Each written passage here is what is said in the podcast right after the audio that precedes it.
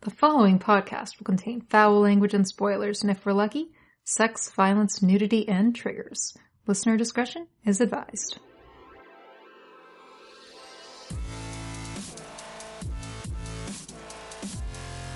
Long pause for the theme song. And then I say, Welcome to the Everett Book Club. We are a twice monthly book review and discussion podcast specializing in old or out of print science fiction and fantasy. My name is Ruiz Tremello, and I own and operate a failing franchise of disco bowling alleys. And my name is Marguerite, and I hate bowling. Rightfully so. Together we travel the world administering Turing tests, and this week we are in the city of New Calamity in rural Cambodia.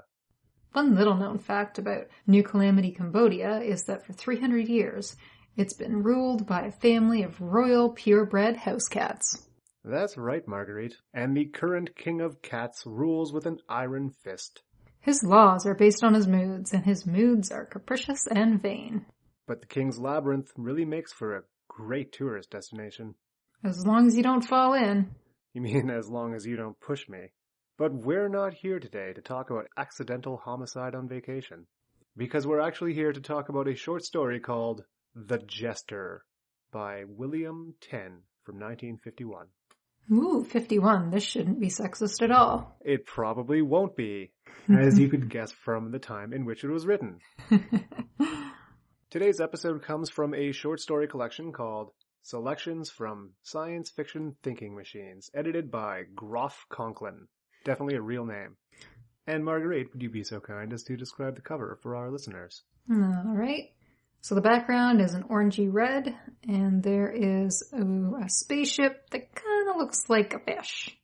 And an alien on the bottom who is, Possibly a robot. yeah, possibly a robot. And then some kind of mm, contraption. It's extremely surreal, and I kind of like it. Hmm, you would. So today's story takes place in the glorious future, in the year 2208, where robots help humanity in every capacity plausible. Lovely. Except for a few. Hmm. And one of those capacities in which they do not yet help humanity is the subject of today's story, the jester. Humor? You guessed it. So we get to the first lines of the story, The Jester by William Ten. Nobody has said yet that little oaks from great acorns grow. They do. Instead of a helicopter accident, history can happen to people What? and cause even more damage. So it's one or the other. History or a helicopter accident? Correct. One fine day about the year 2208, say, a bright, cheerful, and maybe too smart for his own good young man wakes up to find he's tripped over his own cleverest idea and crashed into a brand new age. Sure. And so we open upon a brief dissertation about the growth of the robotics industry, which begins in the past with record players and transitions to electric doorbells Ooh, that's quite a transition. and moves to dictaphones and mechanical sorting machines that revolutionized modern offices. Soon after that, quote, every bride dreamed of owning a Vocalex kitchen someday that would exactly obey her most casual command to heat up a roast for such and such time and baste it at such and such intervals. Ugh, leaves her more time for drinking. nice. And soon after that, 3D TV finally arrives, Oh. also known as Teledar. Ooh, does it also smell vision? It is not stated, but I could only assume so. And soon after Teledar arrived at last the age of robots, where rocket ships are piloted by computers that fly to every planet in the solar system. And quote, everyone agreed that man could hardly ask for more control over his environment. Hardly. And so we come to the year 2208 at last, where the doorbell rings and the camera on the door shows a mechanic from Rolg's Robot Reorganizers that's a real name that rolls off your tongue. and a delivery man who says, quote, I have your butler valet combo here, all fitted with the special custom built adjustments you ordered. Ooh, so in the future, uh, the delivery people actually wait for you to come to the door instead of just leaving your shit on your front porch? Well, this is Rolg's Robot Reorganizers. And thus we meet our main character, Lester, a television comedian known as Lester the Jester. Ugh. I don't like him already. The delivery man fawns over Lester for a few sentences, saying, Wait till I tell my wife I met the biggest comedian in Teledar. Hmm. So comedians are like important in the future. Well, just as important as now, he's famous.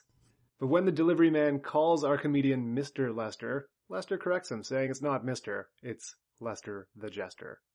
The delivery man goes on to say that, quote, when the boys at the shop heard that Lester wanted his robot butler to be programmed with a sense of humor, they assumed that meant the robot would become Lester's new comedy writer.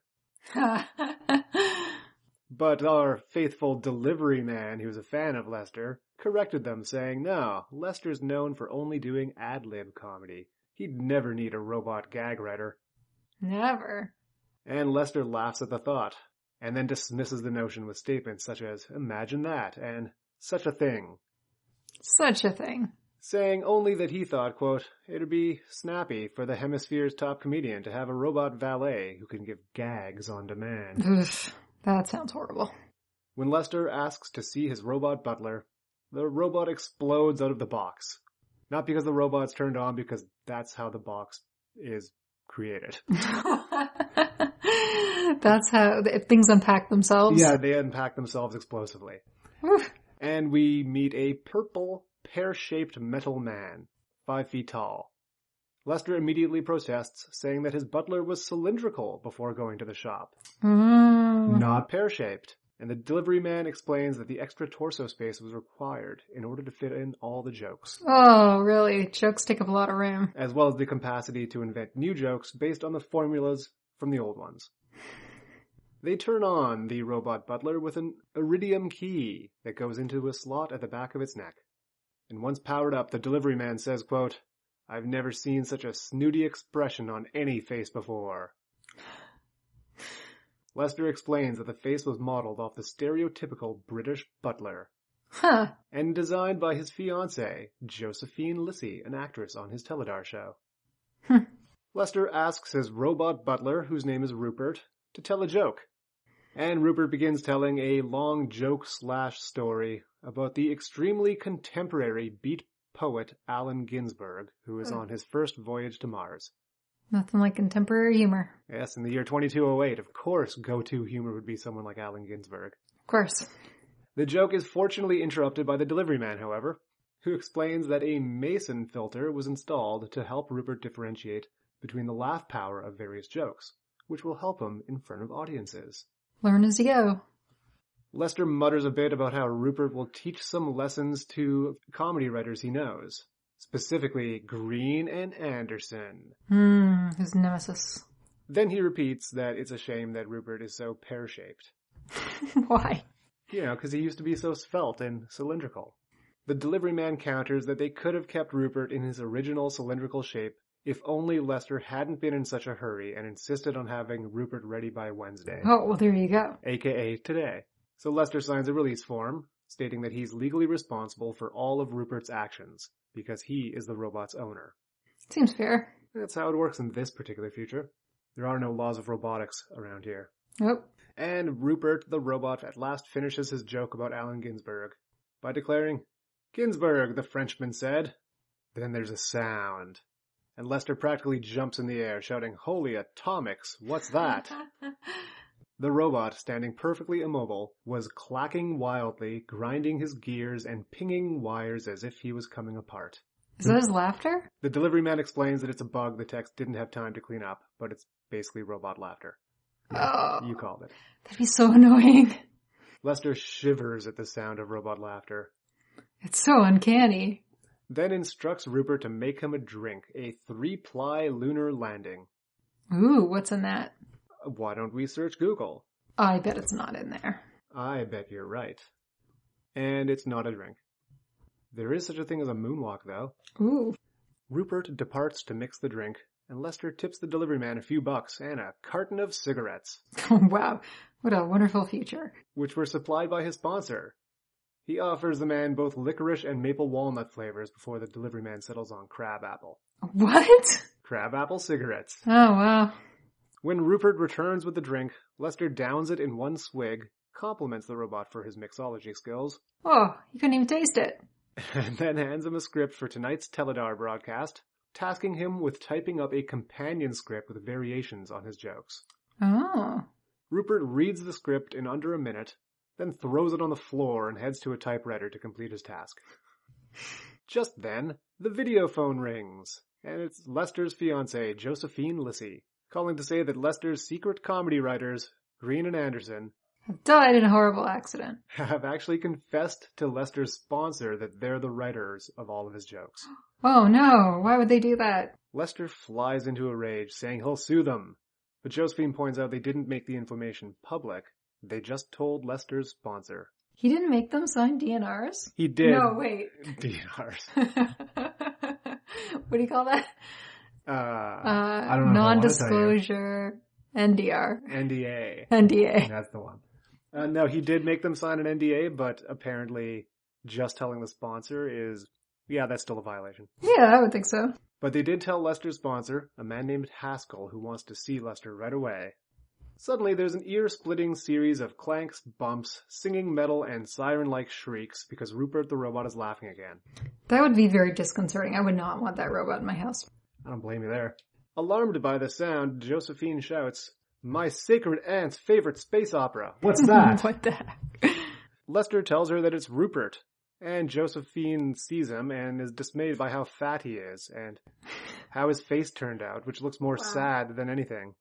I thought he was supposed to look like hottie, like snooty. Josephine asks Rupert the robot how he's feeling. And Rupert begins to say Ginsburg, but only gets out the first syllable, when his ankles suddenly clack together and his head starts falling forward all the way down until it hits the floor, cracking Lester's precious antique floor tiles. No, my antique floor tiles! Josephine bursts out laughing, while Rupert just stands there, his head against the floor. Lester orders Rupert to stand up, and Josephine realizes that Rupert's center of gravity has been shifted so he can't get up on his own. Oh no, this is becoming like less and less useful. but says that if he's ever put on Teledar, he'll kill 200 million people. Whoa, murder, mass murder. With laughter is Uh-huh. implied. Well, Lester helps Rupert up, and finally Rupert decides to make his first official joke besides the long, rambly Allen Ginsberg story joke. ugh, nobody likes a long joke. And he looks at Josephine and says, quote, That ain't no lady. That's gonna be your wife. Or, Ha ha. or it may not be Hades, but brother, it's gonna be life. What? Or, she's not shady, she only, and that's when Lester interrupts to yell at Rupert to shut up. yeah, this this seems like a terrible idea to begin with. They gave him a sense of humor, but apparently not a good one. Ugh. Just then the doorbell rings, so Lester says goodbye to Josephine and goes to the door to discover that the robot delivery man has arrived. When he sees the dent in Lester's floor and is told how it happened, he offers to take Rupert back to the factory for recalibration. But Lester doesn't have time because the Teledar show airs live in two hours. Oh man. Lester does have time, however, to ask if the word scanner was properly built into Rupert's forehead. The word scanner? And yes, there is a word scanner. We see by sliding a little screen aside, uh, sorry, Aside. aside, it reveals an area where Rupert can display words like a teleprompter. Oh, cool. The delivery man says he came back to get Rupert's master key, which he accidentally left in the slot at the back of his neck. He was in such a hurry to get away from this monster. Yeah. But that's when John Haskell arrives, the head sponsor for tonight's Teledar show. He's described as, quote, a dumpy little man in a striped tunic, and Lester invites him in just as the delivery man's asking Rupert for his master key. Rupert removes the key and he's handing it across and then drops it on the ground. And shatters it. The delivery man says he thinks the robot dropped it on purpose. When he bends down to pick it up, Rupert's right hand starts moving, startling the delivery man who leaps Gooses them. who leaps back in fear, saying, Did you see what he was trying to do? Lester doesn't notice, however, and Rupert closes the door on the delivery man mid sentence. Wow. Lester orders Rupert to make two lunar landing specials, Two. Jeez. and the sponsor John Haskell launches into a lecture saying he didn't know that Lester employed Green and Anderson to be his secret writers, Well, he does now. let alone that Lester fired Green and Anderson, which is why Haskell's worried about tonight's show. He fired them when? Before they ratted him out or He after? fired them before, which is why they ratted him out. because he tells the sponsor that Green and Anderson didn't write original material for him. They only punched up the stuff he wrote. And he fired them because they wanted to get paid more than he did. yeah, but they're not the ones delivering said jokes. And ultimately, Rupert is now going to be delivering said jokes. So that's why they really got fired. Yep. He he automated their jobs. He outsourced it to a robot. Ugh, I know what that feels like. Do you? When Rupert arrives with the drinks, Haskell grabs one and downs it in a single gulp, saying, quote, Not strong enough. Tasteless. Needs stuff. It's tough, huh? Lester thinks to himself that he doesn't agree with Haskell because his drink was ridiculously strong. Huh. Haskell, meanwhile, continues to lecture about how tonight's broadcast is important, because if Lester doesn't get laughs, he won't have his option renewed and will have to go back to the daytime dope operas. Ooh. Lester says he's all ready. Why, just look at this script right here. And he hands over the script that Rupert was working on, which he has yet to read. Haskell reads a bit of the script and starts laughing, then reads some more and declares that it's wonderful and all of his fears are dispelled. Except, can Lester properly memorize it all in time for the broadcast? Yes. And Lester says he can, because he always does, with the help of infrascopolamine, Drugs? some kind of future drug. Oh, memory drug. I could use one of those. Also, Rupert the robot will be there, standing just out of camera range. Rupert shows up holding a drink that Haskell takes from his hand, gulping it back in one swig. And while Lester describes how Rupert's teleprompter will help him with any ad libs he might need, Haskell's face changes color, and he runs to the bathroom to vomit. Oh no. Which one was that again? Haskell? The sponsor. Oh, the sponsor. His robot drugged his sponsor.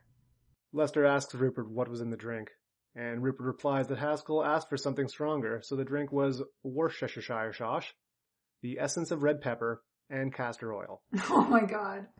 Lester immediately calls 911, and they show up surprisingly quick and take Haskell away on a stretcher. I think you'd be safe if you ate that stuff, drank that stuff. I don't know, what is castor oil? Does that go in your Oh engine? wait, yes, casserole. I forgot that part. I need some of that memory drug. Rupert decides to make his second joke at this point. When one of the emergency responders is carrying Haskell on the stretcher, Rupert says to him, quote, It must have been something he ate. Oh man, this robot's gotta go.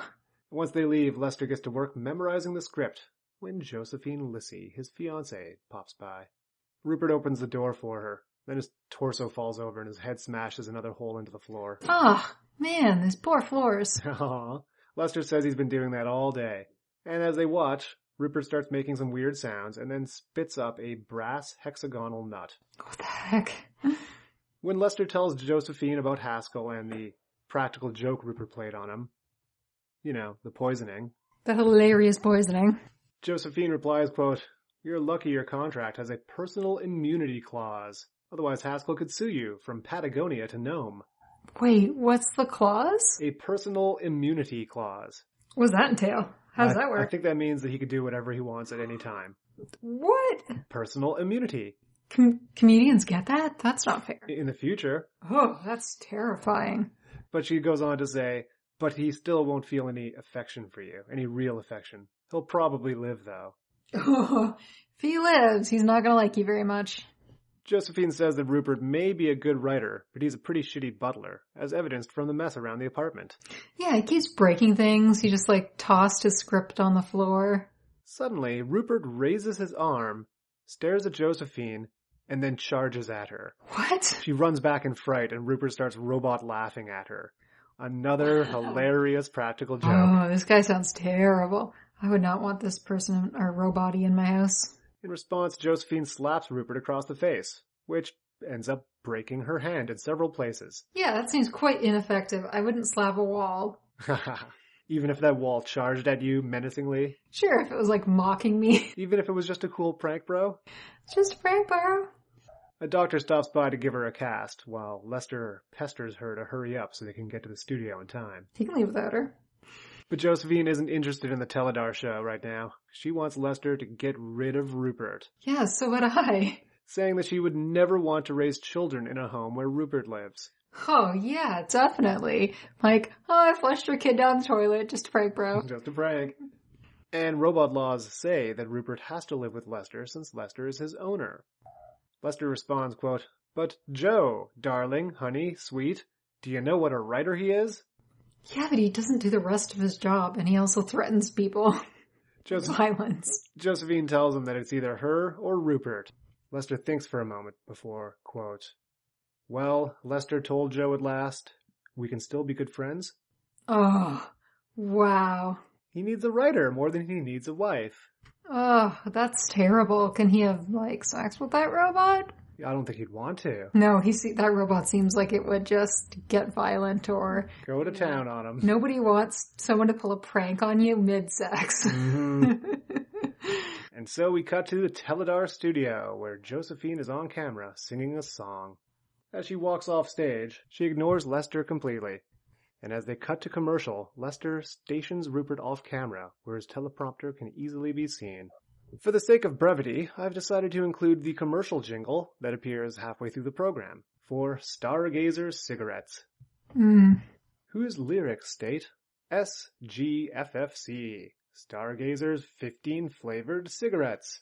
Stay away from tastes like hay. Days are gay with nasal play. what? Stargazer's 15 flavored way. SGFFC from chocolate to cherry. Oh, Stargazer cigarettes, 15 different flavors. oh man. At last, the Teledar show segues to a comedy skit, a comedic romance set on a fueling station on Phobos. So hilarious. Lester is described as being extraneous to the main plot, although he's needed to throw in ad-libbed humor every now and again. Lester glances at Rupert from time to time and is annoyed that the robot isn't always facing the stage, because he keeps getting distracted. Oh man. This robot's terrible. They probably should have finished it before they gave it to him. Yeah, he could have just waited an extra week. Yeah, he could have just ad libbed for one episode. Suddenly, the main actress forgets her lines, which forces Lester to jump in with a joke to fill the silence. Lines appear on Rupert's teleprompter and Lester reads them, saying, quote, Say, Barbara, why don't you tell the station manager to switch from atomics to petroleum? Barbara says, I don't know. Why should he switch from atomics to petroleum? And Lester says, because there's no fuel like an oil fuel. what? I have no idea. It's a joke, though. Ah, hilarious. In the 1950s, they would have understood. I mean, the 2208s. yeah. The studio guffaws, as does Rupert himself. And Lester thinks that that was a far more sophisticated joke than anything Green and Anderson could write. oh well. No wonder they got fired. Yeah, geez. If that was a better joke than what Green and Anderson were writing. Then, Lester's filled with jealousy, realizing that people aren't laughing at him. They weren't before. They're laughing at Rupert's joke. Yeah, but they were laughing at Anderson and Green's jokes before. Well, Lester is a small man, so he doesn't think like that. When the skit ends and the cameras cut to Josephine and the orchestra for another song, Lester forces Rupert to go to the studio control room and stay there. Rupert looks depressed as he watches out the window. In the next comedy skit, he offers several jokes on his teleprompter that Lester ignores. Suddenly it's time for another commercial brought to you by Stargazer Cigarettes. The only corporation in this galaxy. that's allowed to exist by law. And that's the moment that Rupert forces everyone out of the control room and locks the door and starts making jokes live over the air. What? Oh, seriously. There's so many signs this robot's not a good robot. Quote, You know why they call them stargazers, don't you? One puff and you're flat on your back. Oh wow. Insert robot laughter here. Mwah, mwah, mwah. Yes, sir, you see stars all right, all colors. You smoke 'em and novas go off in your head. Insert robot laughter here. Wow. 15 flavors and all of them worth a raspberry.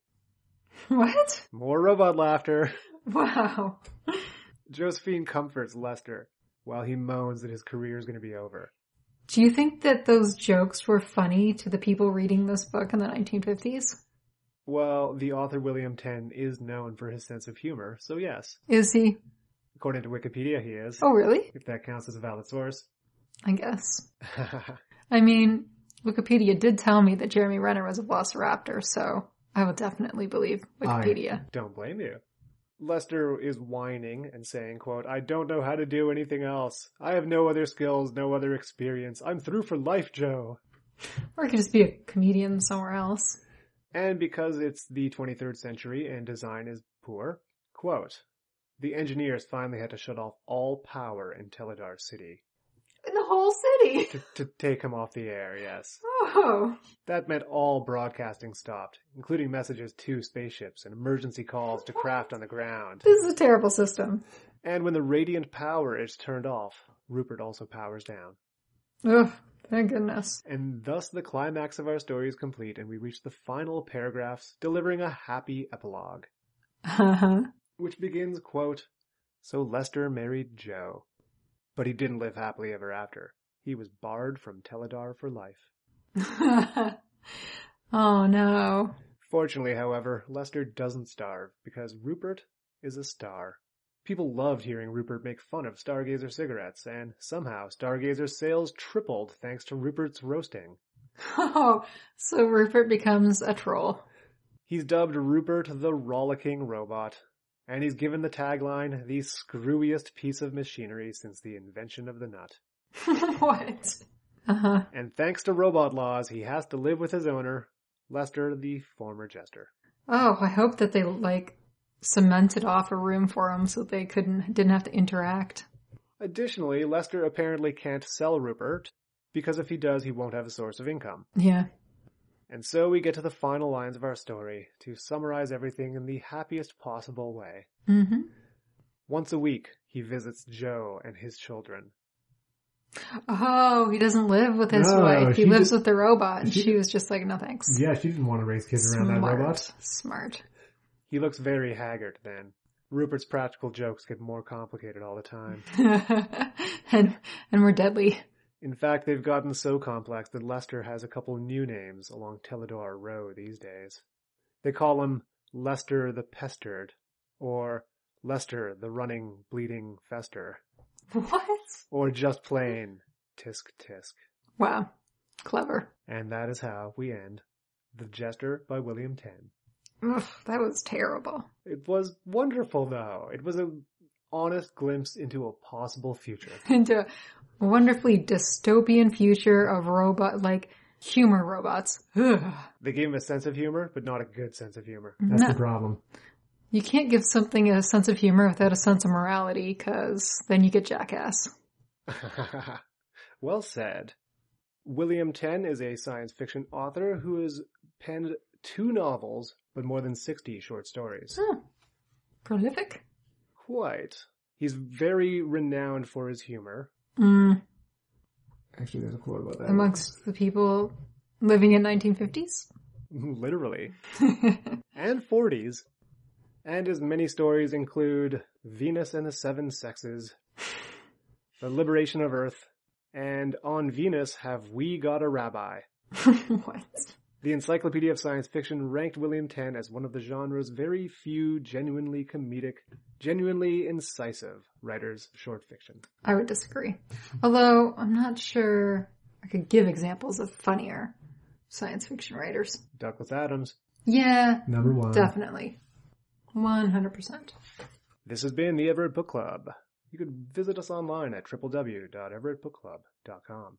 Or email us at everettbookclub at hotmail.com.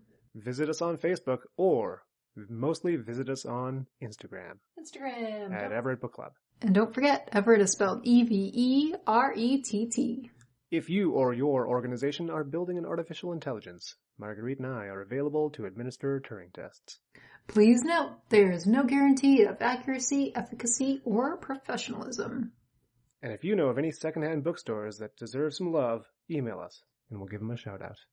So, Marguerite, Yes, Ruiz? the Cat King is hosting some kind of event at Cat Palace tonight, and attendance is mandatory.